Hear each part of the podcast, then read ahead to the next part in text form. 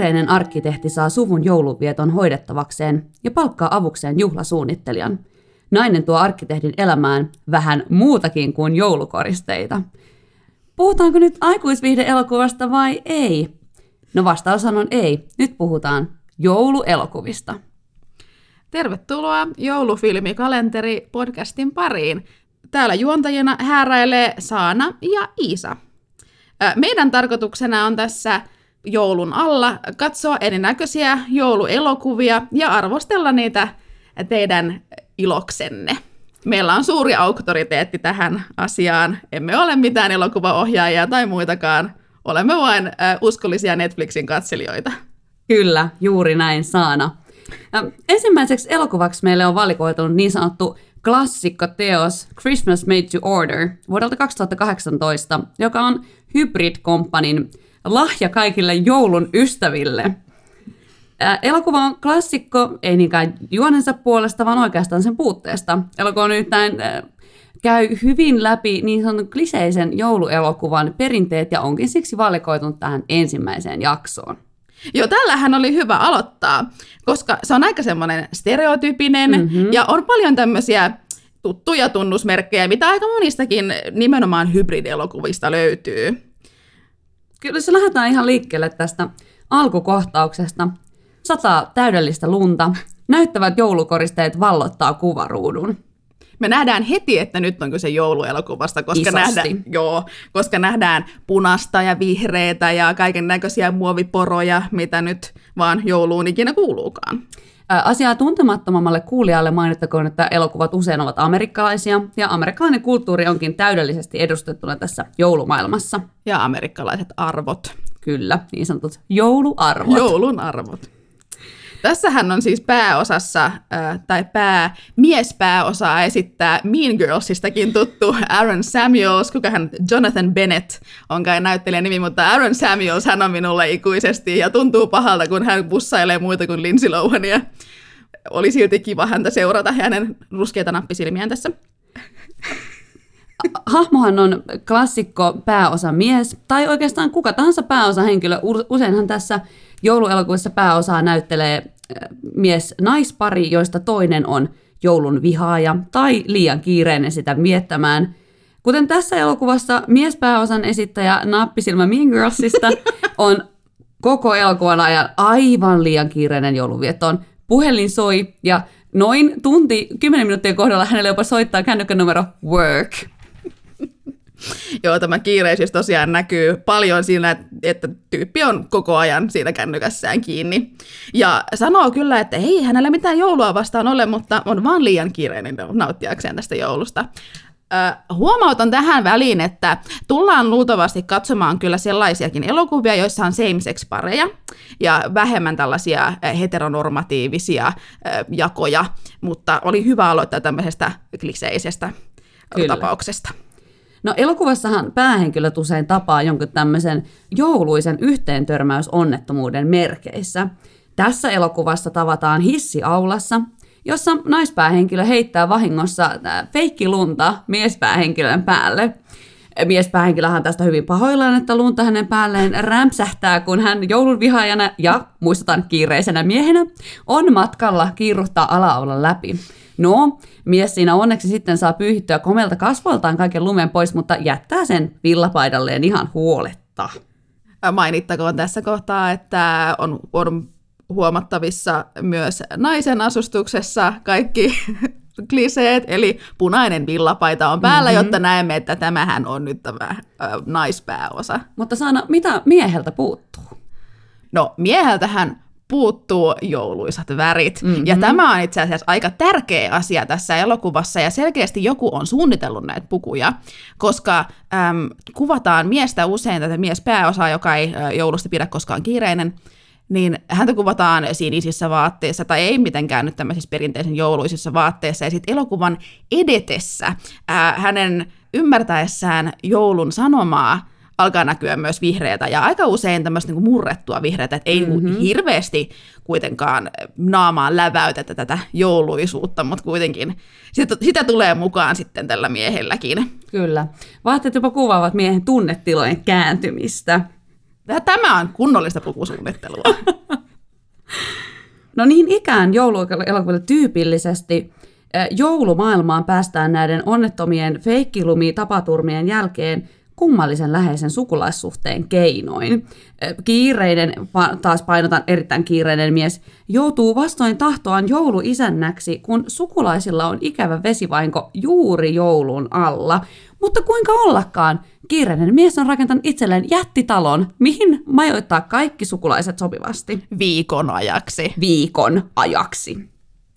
Ja hehän siis tosiaan tulevat monta, monta päivää etukäteen ja käyvät sitten heti painostamaan tätä miestä, että, että mehän haluamme viettää sinun kanssa aikaa, että miksi sä jossain töissä menet ympäriinsä, niin joo, sehän asettaa sitten aikamoisen dilemmaan tälle tota, meidän nappisilmällemme. Ja äh, hän joutuu palkkaamaan ensinnäkin tämän pääosan Aikkosen sitten auttamaan kämpänsä koristelussa, mutta sen jälkeen ihan vaan tämmöiseksi jouluoppaaksi, koska tämä on siis ihan legit duuni. Ja heillä on varmaan ihan laillinen työsopimus myös tässä. Ja tosiaan tämä työsuhdehan sitten ottaa vähän tämmöisiä vähemmän virallisia piirteitä ja muuttuu romanttisemmaksi, kuten arvata, arvata saattaa, koska Öm, tämä nainen, mikäköhän hänen nimensä edes oli? Gretchen. Gretchen, totta. Äh, Gretchen alkaakin sitten hengailee tämän tota, miehen eli Stevenin perheen kanssa ja näyttää heille joulun saloja siellä omassa kotikaupungissaan ja perhe vaikuttaa siltä, että he eivät ole siis ikinä nähneet kaakaota, eivätkä ole ikinä nähneet kuusta. Mutta se on ihan kiva, hän pääsee sitten siellä. Ja tietenkin Gretchen tietää kaiken kaikesta, eli tietää, missä on parhaat laulut ja parhaat ähm, hyvän tekeväisyydet ja piirakat ja mitä ikinä. Kyllä, ja tämä siitä huolimatta, että Gretchen on meritoitunut jouluopas kuitenkin kuuden tunnin ajalta jo. Mutta Gretchen on syntynyt tähän työhön. Selvästi. Semmoinen, mihin me kiinnitettiin myös huomiota tätä katsellessa, oli, että ja mikä toistuu näissä elokuvissa, että vaikka on siis talvi, on joulu ja kaikilla on talvivaatteet, mutta niitä on kuitenkin aivan liian vähäisen. Pakkasta voi olla esityksen perusteella jopa monta kymmentä astetta, mutta silti esimerkiksi kaulahuivia ei tarvita, paitsi jos se liittyy olennaisesti näihin tunnetilojen vaihtelun kuvaukseen, eli jos huivi on punainen. Ei ole myöskään hanskoja, mutta ehkä se kaakao tai muu jouluherkku lämmittää sitten niitä näppejä sen verran, että ei tarvi olla minkäännäköisiä hanskoja. Tai pipoja. No, pipohan turmelisi kampaukseen. Ainakin tässä, tässä leffassa oli selkeästi nähty vaivaa ja kiharrettu, käherretty tukkaa varmaan kolme tuntia, että saatiin sen näköiseksi. Ja pakkohan tässä myös huomata, että kotikylähän on niin lämminhenkinen, että ei siinä paljon vaatteita tarvita. Siihen ei tässä elokuvassa sitten enempi mennä tähän vaatteiden puutteeseen, että tässä kuitenkin pysyteltiin koko perheen elokuvatunnelmassa. Ja suudelmatkin keskeytyivät aina ennen, ennen kuin tapahtuivat. Kyllä. Tyypillisesti hassu sukulaismies tai muu hassu sukulainen tulee keskeyttämään muuten niin hyvin alkaen suuteloiti hetken, kuten tässäkin. Ennen niin kiireiset bisneshenkilöt kuitenkin sitten löytää itsestään tätä joulun taikaa ja alkaa harjoittamaan hyvän tekeväisyyttä tai muuta altruismia. Yhtäkkiä hyvä kiirtää ja ihmiset muuttuu mini-ajassa aivan toiseksi ihmiseksi. On se ihmeellistä se joulun taika jos nyt saa kyynikko olla hetken aikaa, niin tuskin se on se uusi romanssi tai eh, mikään joulun henki, joka tässä muuttaa, vaan tässäkin tapauksessa miespääosa henkilö Steven oli vihdoin saanut käsiteltyä hyvin tuskallisen eronsa ja oli valmis ottamaan seuraavan naisen sydämeensä ja sitä kautta myös avautumaan joululle ja yhteisöllisyydelle ja perheelle ja muullekin lämmölle.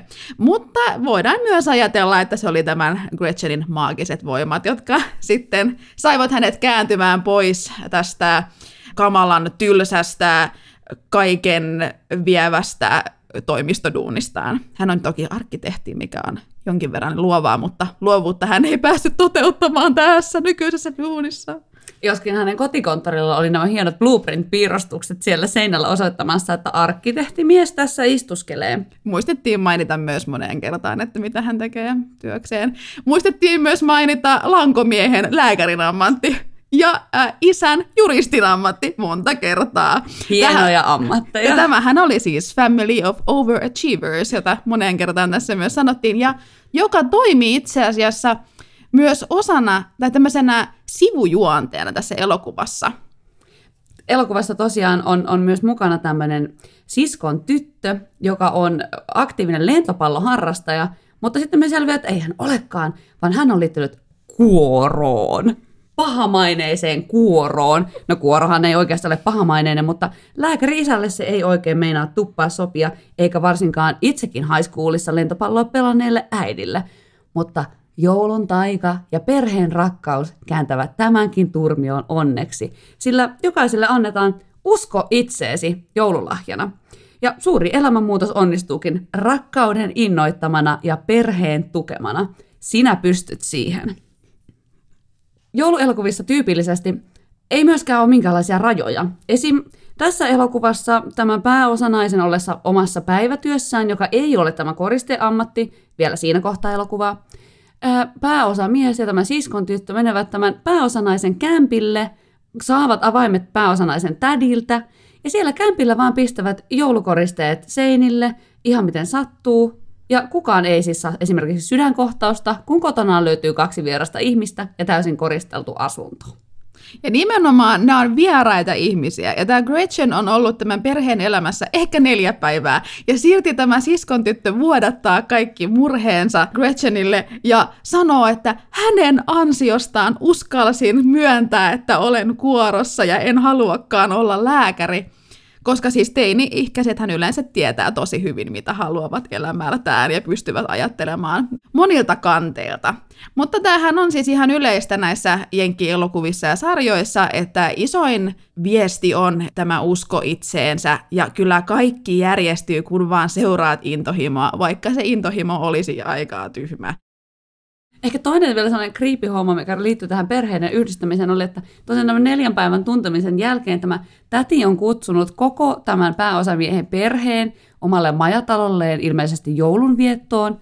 Ja siinä hieman ehkä kriipisti, ainakin uhkailevan oloisesti, tämä siskon tyttö toteaa tälle pääosanaiselle, että olet osa tätä perhettä, halusit tai et. Ilmeisesti hänellä siis ei ole muuta perhettä kuin tämä täti että niin, kovin epätoivoisesti halusi vaan kuulua johonkin. Itse asiassa sehän kutsui tota adoptioperheeksi hmm. tätä Stevenin perhettä tässä jossain kohtaa. Että. Mutta sehän tekisi tästä elokuvasta vielä säväyksellisemmän, jos hänestä tulisi adoptiosisarus tähän perheeseen, ja sitten löytyisi tämä kreikkalainen naimakauppa tähän päälle. En tiedä, missä osavaltiossa toi olisi laillista, että voi sitten vielä se romanssin pitää sen tota adoptiosisarensa kanssa, mutta varmaan jossain. Luultavasti, luultavasti. Tähän saatamme perehtyä jossain seuraavista jaksoista. Toivottavasti ei.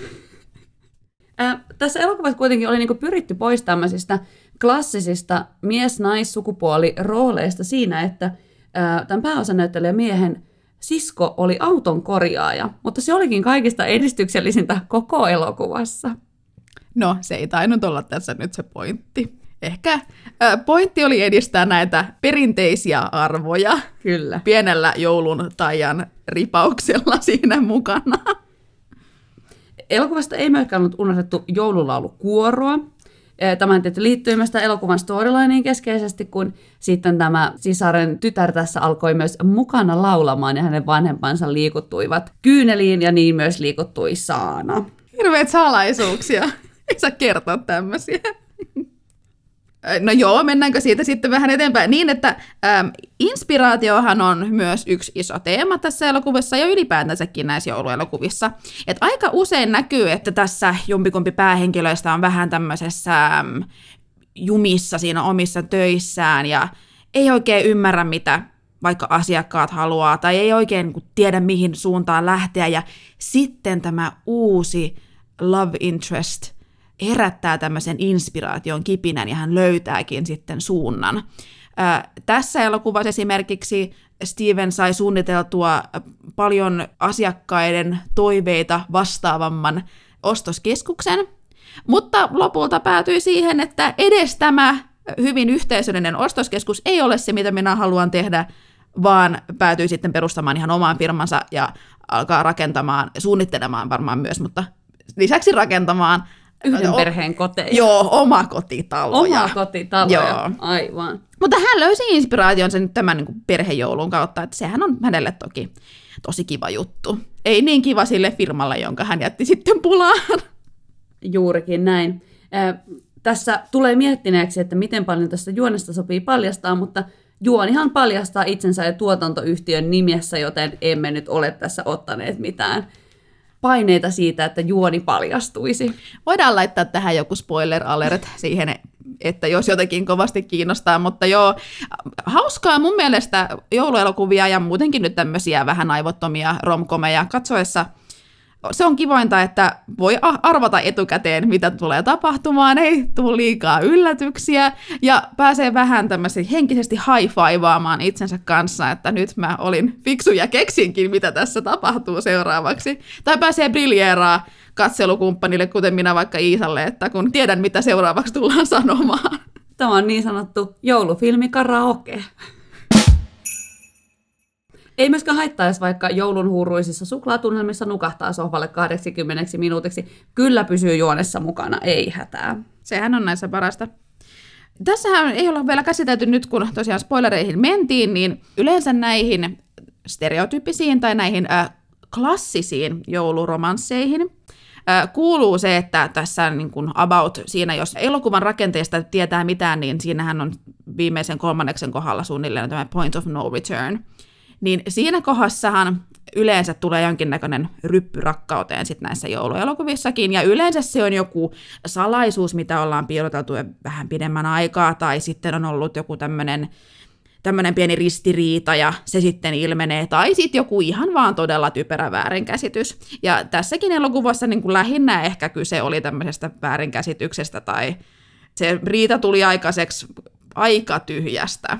Että mun mielestä, no näähän ei ole mitään käsikirjoituksen ähm, mestariteoksia muutenkaan, mutta ei oltu kyllä hirveästi pohjustettu sitä, että mistä nämä hahmot nyt suuttuivat toisilleen, mutta saatiin kuitenkin riita aikaiseksi ja loppuun sitten iso romanttinen pelastava ele. Ja yleensäkin nämä tämmöiset isot käänteet ja loppuratkaisut on aika tärkeitä näissä jouluelokuvissa, eli päähenkilö päätyy irtisanoutumaan tai katkaisee välit johonkin myrkylliseen sukulaiseen tai ostaa talon uudesta paikasta ja muuttaa pikkupaikkakunnalle. Että joulun allahan on hyvä tehdä kaiken näköisiä tällaisia muutoksia. Mä oikein toivoisin, että olisi semmoinen elokuva, missä kerrottaisiin niistä päivistä siinä joulun ja uuden vuoden välissä. Sitten darra. Darra. Henkinen darra, mikä tulee siitä, että on tajunnut, että mä oon irtisanoutunut. Musta oltiin tekemässä osakasta ja nyt mä irtisanouduin mun töistä. Mitä mä teen? Olen jättänyt pitkäaikaisen puolisoni New Yorkiin ja nykyään olen tämän Metsurin vaimona. Täällä keskellä ei mitään. Siis siitähän on se TLC-sarjakin se, tota, Love Over the Border. Mikä se on? Jep. Valitettavasti en ole vielä yhtään jaksoa nähnyt, mutta odotan innolla. Kyllä. En muista. No mutta sellainen on olemassa, semmoinen TLC-sarja, missä ne muuttaa just jonnekin niinku takahikiä peräpöheikköön ja sitten opettelee asumaan siellä rakkauden tähden. Tämä only in America. Muistan, mä oon nähnyt yhden mainoksen, missä äh, tämmöinen naishenkilö menee jonnekin semmoiselle viidakkomökille ja hän avautuu tälle uudelle puolisolle, että en valitettavasti voi käydä vessassa jääkaapin vieressä. Just tämä. Jouluelokuvissa tällaista ei tapahdu. Siellä käydään iloisesti vessassa joulukuusen vieressä. En ole koskaan nähnyt mitään leppoja. Vielä. Mitä elokuvia sä oot kattonut? No pitää vinkata.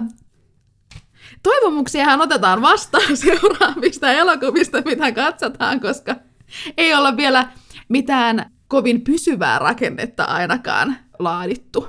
Tarkoituksena kuitenkin on katsoa niin kuin erilaisia.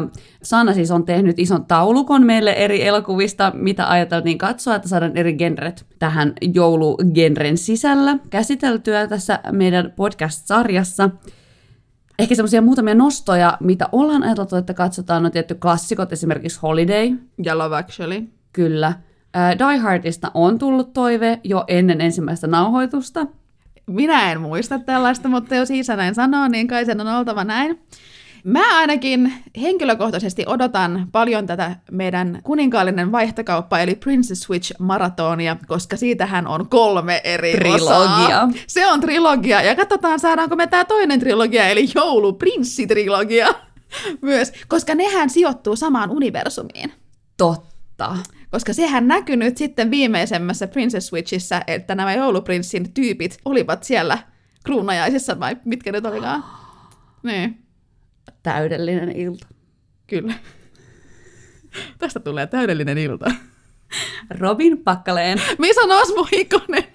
Osmo, jos sä kuuntelet, niin tuu meidän podcasti. Mä oon ihan varma, että se on parempaa kontenttia, jos täällä olisi Osmo. Joo, mutta tota, mikä semmoinen yleisfiilis sulla jäi tästä meidän ensimmäisestä jouluelokuvastamme Christmas Made to Order? No kyllä mulla jäi ihan semmoinen usko itseesi fiilis. Tämä elokuva oli mulle kuin pieni etukäteisjoululahja. No, mutta sehän on tosi hienoa. Ja no itähän mä just pidän tätä niin kuin hyvänä lajinsa edustajana. Eli tämä on tämmöinen, jos haluaa tietää, että millaisia joululeffat sillä yleisesti on tai voi olla, niin tämä on hyvä tämmöinen niin entry-level elokuva, minkä voi sitten katella ja voi antaa sitten mahdollisuuden muillekin. Samaa mieltä. Tässä oli myös kaunista joulukuvastoa, että jos haluaa päästä tämmöisiin niin jouluisiin tunnelmiin, niin tässä paljon kuvattiin erilaisia koristeita ja, ja ei niinkään niin kuin niin lahjojen sisältöjä, mutta paketointia, jouluisia tekemisiä, jouluisia ruokia, ehkä ei niin suomalaistaan tyypillisiä, mutta esimerkiksi tämmöinen joulusiiderin teko, teon saloihin päästiin tässä elokuvan myötä. Pitäisikö me antaa semmoisia arvosanoja kautta kuusi? Oi! Niin joku tämmöinen niin tähti kautta kuusi. Tähti kautta kuusi. Täydellinen. Montaks tähteä sä antaisit kautta kuusi? Hmm. No mä sanoisin, että tämä on semmoista niin keskiluokkaa, kuitenkin laadukkaasti tehty elokuva, että lumi näytti ihan lumeelta mm-hmm. ja ei ollut mitään ihan tosi ihmeellistä green screen, siis varmasti oli green screenia, mutta ei ollut pahan näköistä. Öm, juoni ehkä jätti kyllä toivomisen, Kyllä. toivomisen varaa. Että mä sanoisin semmoisen niin kuin hopeinen muovitähti kautta kuusi. Mä oon aivan siis pöyristynyt, miten hieno arvio. Hopeinen joulutähti kautta kuusi. Itsehän olin ajatellut siis kolme kautta kuusi. Mutta jos me lähdetään niin tämmöisen, niin hopeinen joulutähti on kyllä täydellinen kuvaus. Tuttu, Siis muovitähti. Totta, mu- siis tietenkin muovitähti. Tuttu, turvallinen. Naru voi vaihtaa tarvittaessa, säilyy sukupolvelta toiselle, säilyy myös ikuisesti, koska ei maadu. Vähän niin kuin tämä elokuvan juoni, tuntuu säilyvän ikuisesti. No katsotaan, mitä kaikkea siitä voi canceloida vielä. Totta. Elokuva kuitenkin on vuodelta 2018, että sinänsä ehkä kestää aikaa ainakin seuraavat kolme kuukautta. Ainakin tämän seuraavan ää, jouluperiodin. Kyllä. Mutta hyvä lajityypin edustaja. Vähän niin kuin semmoinen varis suolla. Oliko tämä joku suomalaisen taiteen, taiteeseen viittaava Poika ja varis. Viihtyy kuin roskispalo töydössä. En mä tiedä, viihtyy kuin pipari uunissa. Tässä introjaksossa me saatiin hyvin käsiteltyä nyt tämmöisiä superkliseisiä seikkoja. Ja ehkä tähän onkin hyvä lopettaa tämä ensimmäinen pläjäys. Toivottavasti tykkäsitte. Tämä oli tosiaan meidän ensimmäinen yritelmä podcastista, eli Iisa ja minä emme ole kovin kokeneita tässä genressä, ja meidän teknikkomme Rinkeli myös opettelee tässä. Varmaan hän on meistä kaikkein eniten osaava. Ensi kerrasta, en tiedä milloin seuraava jakso tulee, sitten kun me saadaan se aikaiseksi, toivottavasti pian. Ja ä, ei olla vielä valittu elokuvaa tai ä, elokuvaa kokoelmaa, jota katsottaisiin. Eli jos kerkeet tämän kuunnella nopeasti, niin laita vaan toivomuksia. Ja vaikkei nyt ensi viikoksi tai ensi kerraksi kerkeäskään, niin sitten ehkä jollekin seuraavalle kerralle. Tässä on vielä onneksi monta päivää jouluun. Kuuntelet joulufilmikalenteria.